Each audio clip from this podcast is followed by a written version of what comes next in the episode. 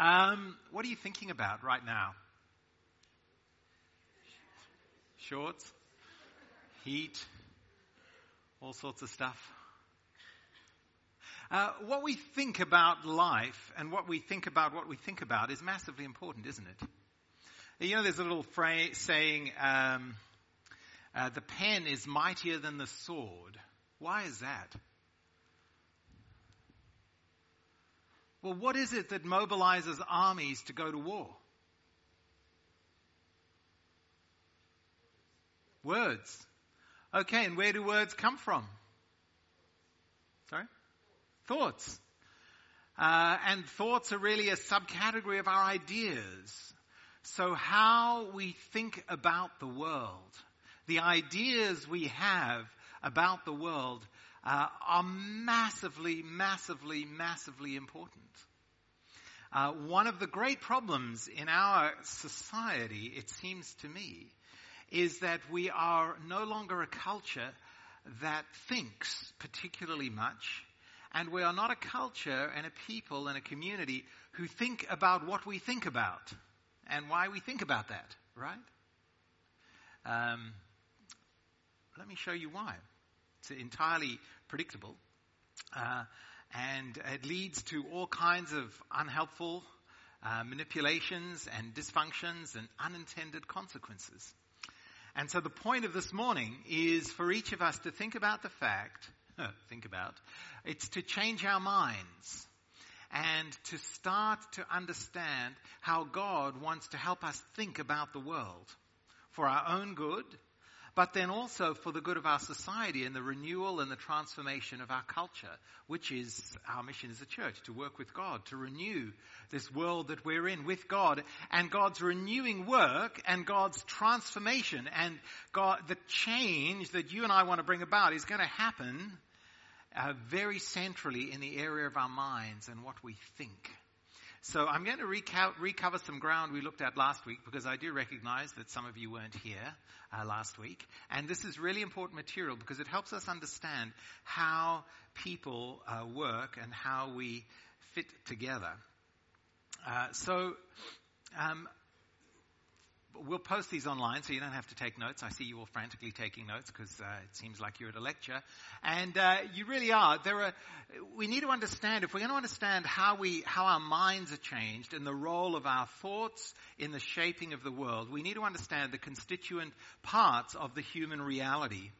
So we have human beings, phenomenologically, can be understood as comprising of uh, really five uh, different components, six if you, uh, five different components. Our hearts, which as we looked at last week, are the component of the self that chooses, the, the will, the spirit, the decision making part, shapes our character, the CEO of our being. Our minds, which comprise of our thoughts and our feelings, and uh, sensations, emotions, uh, are comprise our feeling, and then our thinking is images, concepts, judgments, inferences. Our bodies, we all have bodies through which we behave, and the bodies are our only means of interaction with the physical world. Uh, we are in a, we are made up of our relationships with people, um, personal and structural relationships with others, and we have souls. And this is a, a complex uh, concept at one level, but the soul is the, the, the self as the integrated whole, the factor that integrates all of the above to form one life. So when we talk about um, us as souls, we're really talking about us as the whole being of heart, mind, body in a web of relationships with other persons integrated together. So that's where you can save a soul or you can lose a soul. It's really talking about that whole being. Now, if that's the case, if you remember from last week, the point I made was in a system, it's very important to understand how all the different parts relate to each other, right? Um, I, uh, uh, when I was a kid growing up in Africa, I had a bicycle, um, and uh, I had to kind of maintain the bike myself. Now I didn't have a dad around to show me how to do it, so I, it was a, and we didn't have YouTube in those days, so it was very much a, you know, find your own adventure, fix your bike. Uh, and, and I, I very clearly remember changing the bearings on the back wheel and the front wheel and grease and blah, blah, blah. And when I put it all back together, there was, there was, there was a washer and a couple of bearings still floating around on the ground. And I'm like, hmm, I don't think I've got everything in quite the order they should be in. And no surprise, the bike didn't work particularly well. And uh, I needed some help as a kid to try and fix my bike. The question is, how do we order these parts?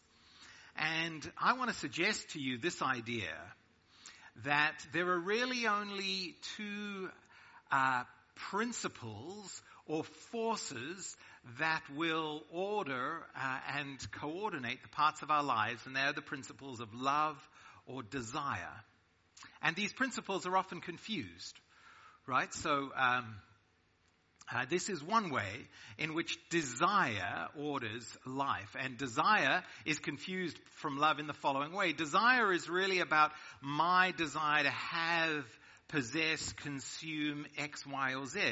Uh, it's not the same as love. We get it confused. Love is about willing and acting towards the good of the other. So, for example, we might say, uh, M- Michelle England is doing morning tea this morning, and sh- I just went out there to get a glass of water, and I love the food that she has prepared. Only I don't. Because guess what's going to happen to that food? I'm going to eat it. Now that's not good for the food. You know, the pig that died to make the ham that's out there, the salmon that was hooked in to go. I'm, I desire the food strongly, particularly because I haven't had breakfast. I desire the food, but I don't love it. And we get really, really confused in our culture. We don't draw a distinction. So, uh, this is how a self, uh, from, the, from God's perspective, but I also think anyone who really clearly thinks about the ordering of the self will understand how a self is ruled by desires. And actually, the Greek word, there's this really interesting word in uh, the Bible uses to talk about desires. Epithumia, ruling desires. You'll see it. You'll see it right through Scripture once your eyes are open to it. And in this model, what tends to go wrong is the self. The desires of the self rules our lives. The fundamental organizing principle, the authority in our world is the self. And therefore the self getting our desires met, uh, this happens fundamentally in the location of our bodies. So that's why in Romans 8, when Paul says, with those who live, uh, that you can live according to the desires of the flesh. That's what the, that's what the Bible writers mean. That, that the desires that we have, our epithumia, are located in the context of our body and our lives are driven by these. Uh, our bodies, our, uh, direct our souls to organize and integrate all the rest of our lives in order to get our desires met. So, uh, I think and I feel about how I can get my desires met. What I'm looking for is always driven by my epithumia, my desires. And then my heart chooses those actions that I think and I feel will lead to my desires being met. And typically what happens then is I uh, I organize the actions of my body in order to use people to get my desires met. And at the very bottom of this chain of command, we find God. When we've exhausted every other possibility for meeting our needs, we turn to God. Hence the uh, phrase, there is no such thing as an atheist in a foxhole, right? It's a little aphorism to try and say, when every other opportunity or option for you and I to have our desires met, in this instance, in a foxhole, the desire to live, when that, when every other opportunity is, has, is no longer there, we turn to God as the uh, being of last resort. Uh, you can be very religious and do, and live this way, right? religious people often just use religion and morality and God in this fundamental exercise of living for self, trying to prove the self, trying to make the self work. Uh, this life lived for the self, ruled by desire. Is there another way? I hear you ask. And we're going to get to our thought life in a moment. But this is important. This is the other vision of life that Jesus presents to us. And again, we need to make a decision whether we think Jesus really was the smartest person who ever lived who really understood the way the world works. If we think that is the case, then this is how he suggests we should live for our own good and the good of the world. And that is that the fundamental principle should be that everything gets drawn under a life lived for Jesus and ruled not by desire, but by what? By love. Because what does Jesus say is the organizing principle of a life lived with God, and what is the very essence of God Himself? It's love, isn't it? So God is love. And Jesus says if you're going to live in God, you've got to love God with the totality of your being. You've got to love your neighbor as yourself. So a life of love is a life lived for Jesus, ruled by love, where I want to please God in everything I do with everything that I am, and I want only what is good for others. So my heart is submitted, my will comes under the gracious rule of Jesus. I only want what God wants.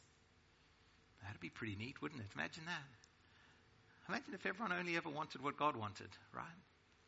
Imagine, this is a little aside, imagine not having any problematic wants. Don't you have lots of problematic wants? I have lots of problematic wants for more money, for more comfort, for more recognition, for revenge. You name it. I have all these, but in God's rule, His plan is for us not to have any of those. And that's possible. That you and I can become people who only ever want what Jesus wants. Wow, that'd be pretty cool. And then our minds are directed by our hearts, which only want what God wants. Our minds are directed only to think and feel those things that God wants us to think about and feel. Uh, and that's what we're going to look at. And then our minds direct our souls to organize our body so that everything we have is presented to God as an instrument of righteousness, Paul says in Romans, to be used as an instrument to love other people. And where does the self fit in all of that? Well, the self finds its life as all of the rest of its being is integrated under God. That's what Jesus means, presumably, when he says to us, if anyone wants to follow me, they need to what? Those of you who've been in Sunday school a long time? What's that? Deny themselves. Take up their cross. That's to deny yourself means to say, in the ordering of my life, I'm going to put what God wants, the rule of Jesus first. I'm going to integrate every bit of my life in the rule of Jesus and of course, you know what you find, don't you? Is that that's actually the way that we flourish as human beings. That is what makes us happiest. Paradoxically. that is what's best for us and for society. So, um, you've all been around Sydney a while. You've probably seen the little tract, Two Ways to Live, over the years. I have a slightly better version of it. Um, or a different version. Here it is, right? The choice you and I have, moment by moment, day by day, is how are we going to live? Are we going to live under the gracious rule of love? Or are we going to live under the rule and control of epithumia, of desire? Um, very interesting. I'm, I'm reading a great book called The End of Liberalism by a, a brilliant uh, philosopher of political science from the University of uh, uh Notre Dame in the US. And uh, fascinating to see when you look at the, the 400 year project of liberalism. Uh, it results in, it's, it's an, an attempt to say how do we set the self free from every other constraint to be the autonomous choosing self. So, but of course, the problem with that, this book argues very cogently, is when all you've got is life ruled by desire, and, and each individual person's desire and freedom of choice, and the ultimate expression of humanity is you or me being free from all external constraints to choose what I want. That's, that's the heart of the liberal project. Um, produced some enormous goods, but you know where it ends up?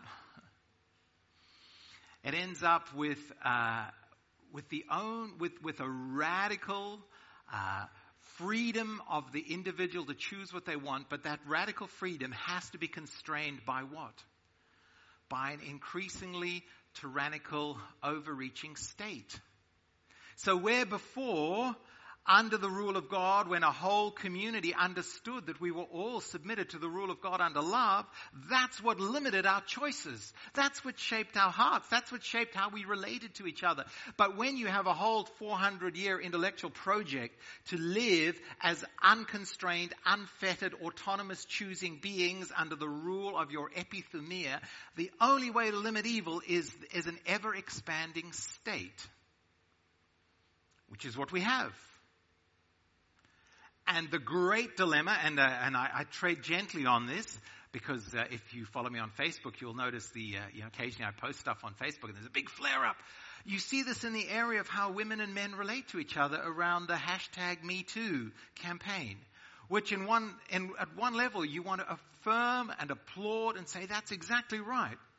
But the confusion of, uh, of the way women and men relate to each other is when you have 400 years that say all that really matters is your desires, and you've removed the possibility that God and the institutions God gives us, like scriptures and the church and community, might internally shape to form our characters so that my desires don't actually oppress and abuse you.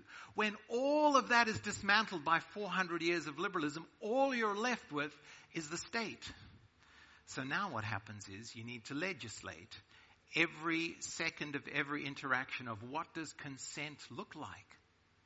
There is nothing left. I'm a completely free autonomous being, but what I realize is that causes enormous problems because I end up hurting people and you end up hurting people. So what are we left with? More and more legislation, more and more surveillance, because how are you going to know what really happened? Well, you put cameras everywhere. So you can wind back and you can see. And then the state can tell you how to live because we're just a bunch of free. And so it's a mess.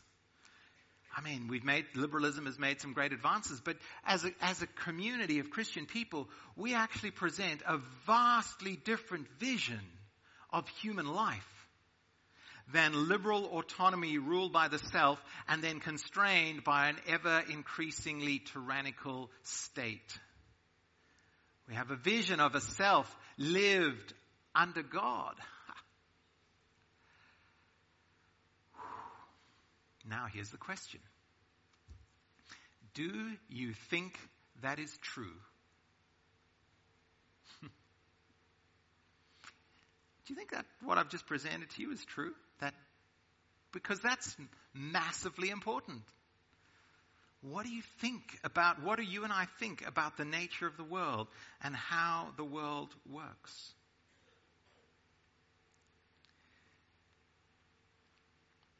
Here is, um, you know, here is how Paul puts it in Romans.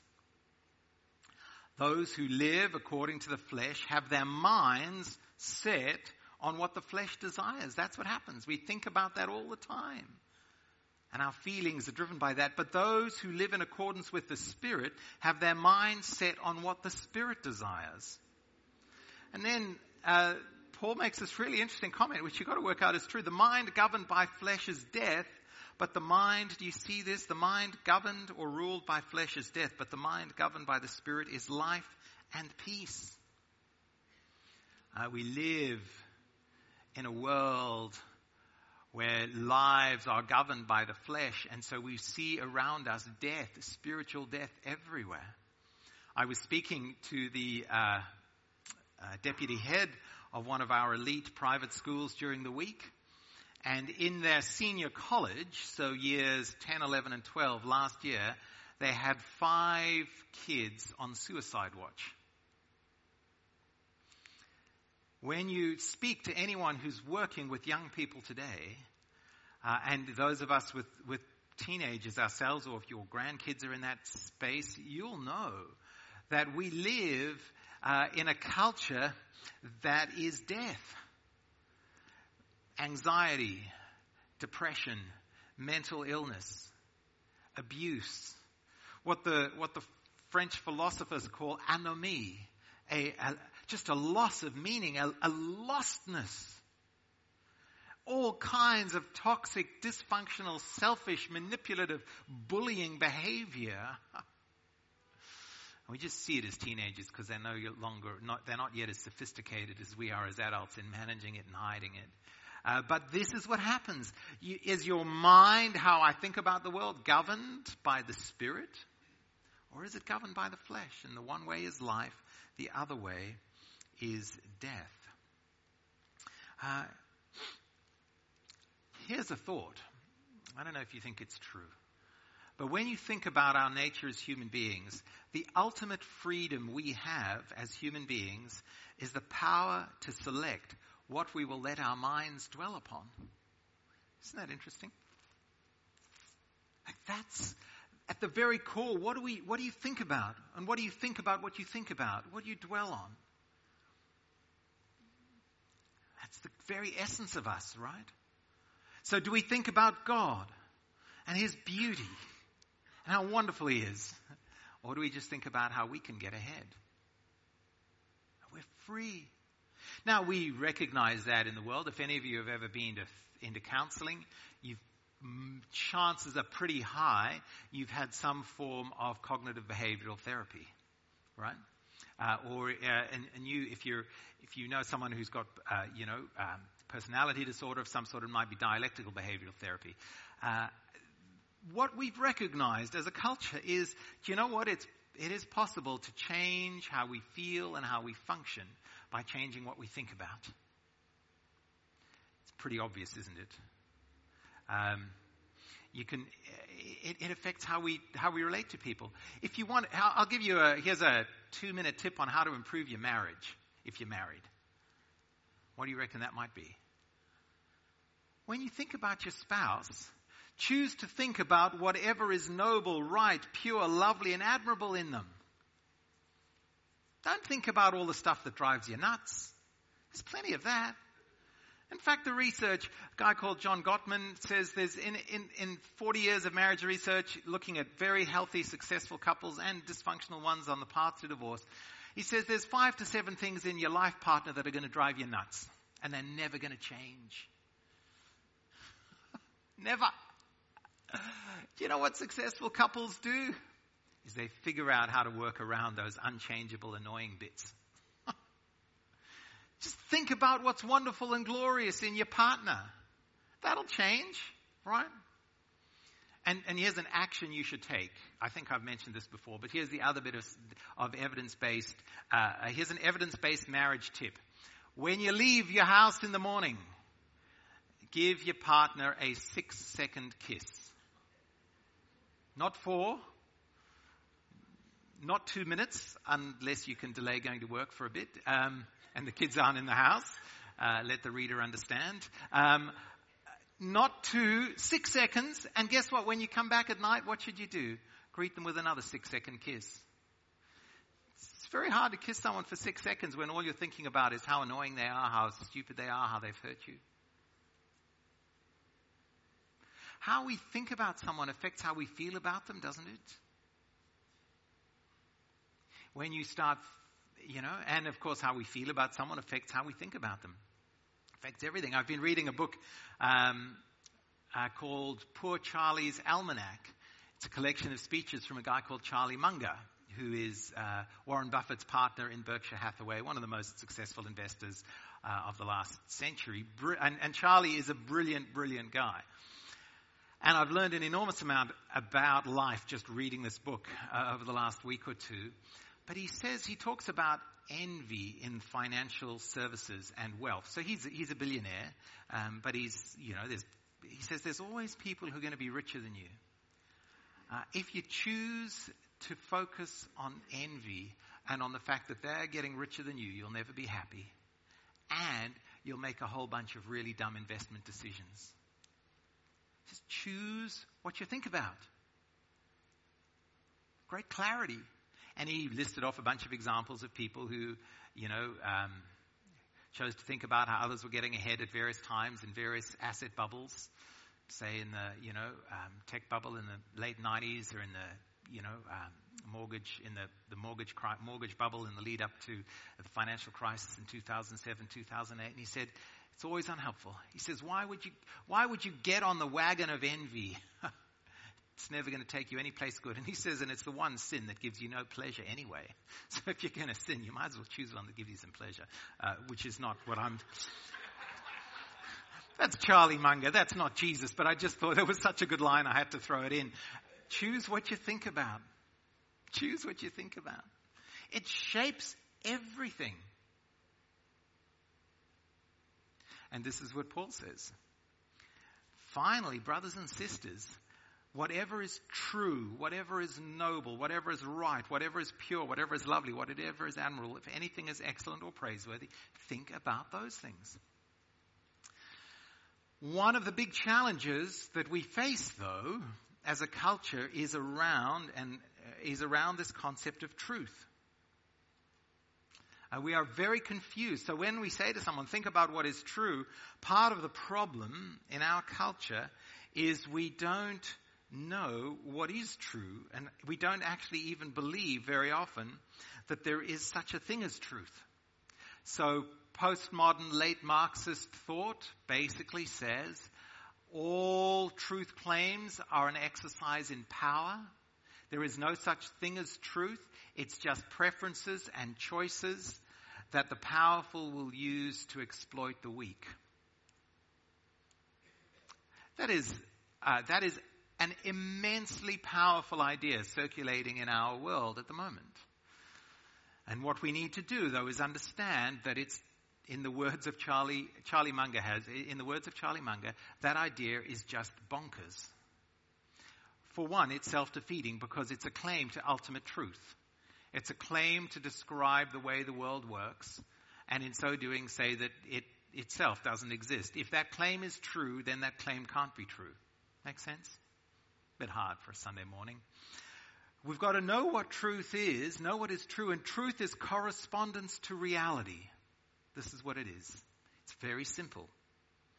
But this is a simple concept that we as Christian people, as followers of Jesus, need to say, this is how God sees the world. This is how Jesus sees the world. This is the major philosophical battle underlying the cultural crisis we are facing in the Western world today truth exists and truth is about correspondence to reality, we cannot simply construct whatever ideas we like and impose those on reality. That's late postmodern Marxism that we see in, all around us. And so we are unashamedly, as people who take Jesus seriously, fighting a battle at the level of ideas. And why ideas matter is because ideas that are out of step with reality, ideas that lead to us being ruled by the self end up really hurting people. The ideas that we find in the Bible end up creating a community of love and human flourishing. So it's worth fighting for those ideas. And by fighting, I don't mean being a militant, bigoted troll online. There's enough of those. We don't need more of them. It means saying we love. But we have to understand this. You see, reality is what you run into when you're wrong. Right? Reality is what you run into when you're wrong. So the path of life, our distinctive vision as Christian people is to say to a world that we are in a relationship with a creator who is nothing but love, who has revealed himself in time and space to, to heal and restore this broken reality, and who now is present with us to guide us from the inside out so that we can live in accordance with the way the world really is, so that we can live forever in a way that brings about the very best for us and for everybody else. That's the essence of the Christian claim, isn't it? And it's profound. Do you know that uh, you and I have the capacity that, that not only this is what makes Christianity different. It's not just that God says, here's the way the world is, which, is, which would be great. He says something even more profound. He says, I will put my mind inside of you. Ah. Paul says in 2 Corinthians 2, uh, in the middle of a very complicated ethical discussion and division in the church, he says, But who has known the mind of the Lord so as to instruct him? Talking about conflict in the church. And then he, he throws this little line in that is extraordinary. But we have the mind of Christ. We do. Do, do, do you really think about yourself? Do you have the mind of Christ? That you can understand the world in the way of Jesus and think about the world in the way of Jesus. And then you can feel about the world. You can value uh, and feel about the world in the way of Jesus. That's really important, isn't it? You see, if I have the mind of Christ, then, then what I find, what I judge to be uh, compelling and beautiful and, tr- and attractive and good, what I am attracted to will be what Jesus is attracted to. And what I judge to be evil and off-putting and repulsive will be the things that Jesus regards as evil and off-putting and repulsive, and I'll be repelled by those things. So, Jesus says, an excess of wealth is something uh, that it, when it's an excess of wealth ordered around uh, selfishness is actually is something we should feel really bad about. We should be repelled by it. Shouldn't we? If we feel about wealth the way Jesus feels about wealth, I mean, that's a challenging thought, right? And we should feel immensely drawn to radical generosity in ourselves, uh, more so than in others. I find it quite easy to be drawn to generosity in others. Uh, that's a wonderful virtue. and myself, I prefer greed. Um, no, when I have the mind of Christ. So the question is, how do you get the mind of Christ? Good question, right? Let me back up a little bit and suggest to you right now you have a little bit of the mind of Mark inside of you. Those of you who've been listening and paying attention, why, how have you got the mind of Mark inside of you? Sorry? The good bits? You've got the good bits of the mind of Mark. Well, now, how has the mind of Mark got inside of you? Because you're listening to my words. So this is, this is how words work, right? Words, as I say this stuff and you listen, actually there is this amazing thing that happens that what I'm saying now is changing how you think and feel. You might be thinking, uh, I like this church. Uh, before Mark told me I should hate wealth. Now I don't. you might be thinking I like Mark right up until the point, uh, you know, that he told me that being greedy was not good, or whatever it is. Or you might be, you, you know, you've got a bit of my mind inside of you. I've tried to help you understand this whole vista of uh, the last 400 years of the intellectual history. How do we get the mind of Christ? The Bible. God's word. That's at the very essence of everything I've tried to do is here. This is how you get the mind of Christ. The mind of Christ says you can have the mind of Christ. That's what God says to us. So we, we need to read it. We need to understand uh, the scriptures. The primary discipline for spiritual formation and becoming people who can actually live well in accord with reality is to have the mind of Christ, and the way we have the mind of Christ is by internalizing Scripture. That's it, right? Now, it doesn't mean, and so there's a whole complicated thing around that. what that looks like, what that means. But that's why we read the Bible, so that the mind of Christ can shape everything we do, how we feel. That's why the Word of God is central to, to what we do on a Sunday and in our small groups. We're about to kick off uh, small groups again this year, and um, the, the, the, major point of our small groups is they become places of spiritual formation where the Word of God takes root in our minds, and we, in a small group, think about what that looks like and help each other live it out. Because here's the thing: adult behavior change is extraordinarily hard, right? Isn't it? I don't know about you. I find it so hard. So I can, oh, I've got all these ideas, now I'm going to go live for Jesus. But as Paul says in another place in Romans, he says, but we carry around in us this body of sin and death. So you know what? uh, I need people around me because I, I want to live this way, but I carry around in me a body that just, just has this tendency to want to live this way. And I just, I've got these habits and just these desires that just come to the surface. And the point of church is to shape us so that more and more we live that way. So you've got to be in a small group because what I'm doing now is, you know, helpful. I'm trying to explain scripture, trying to show the implications of it. But it's very limited in its impact. Like this is a, this is just like standing there with a fire hydrant, just spraying God, spraying truth everywhere and hoping it sticks. In a small group, you, it's like Chinese water torture. You drip the truth on you until you can't, you're, you can't take it anymore. It's, you just, you're chained because you have people who love you and they're on the same journey with you and you're open and you're honest and you're vulnerable and you grapple with what does it actually mean to have the mind of Christ guiding and shaping every part of my life. That's why we think uh, in this church that being in a small community is really, really important. And then, you know, read the Bible yourself, personal devotional reading. I don't know if you ever tried reading the whole Bible in a year. If you've tried that and you failed and you feel disheartened by it, don't do it. Like, that's a dumb thing to do if you think it's going to keep making you miserable. But here's what you can do take one verse that has one idea and internalize that and let that one verse change you.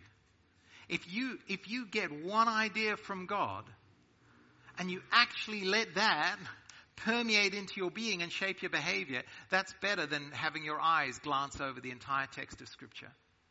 That's, and I'm not knocking reading the whole Bible in a year. I do it regularly.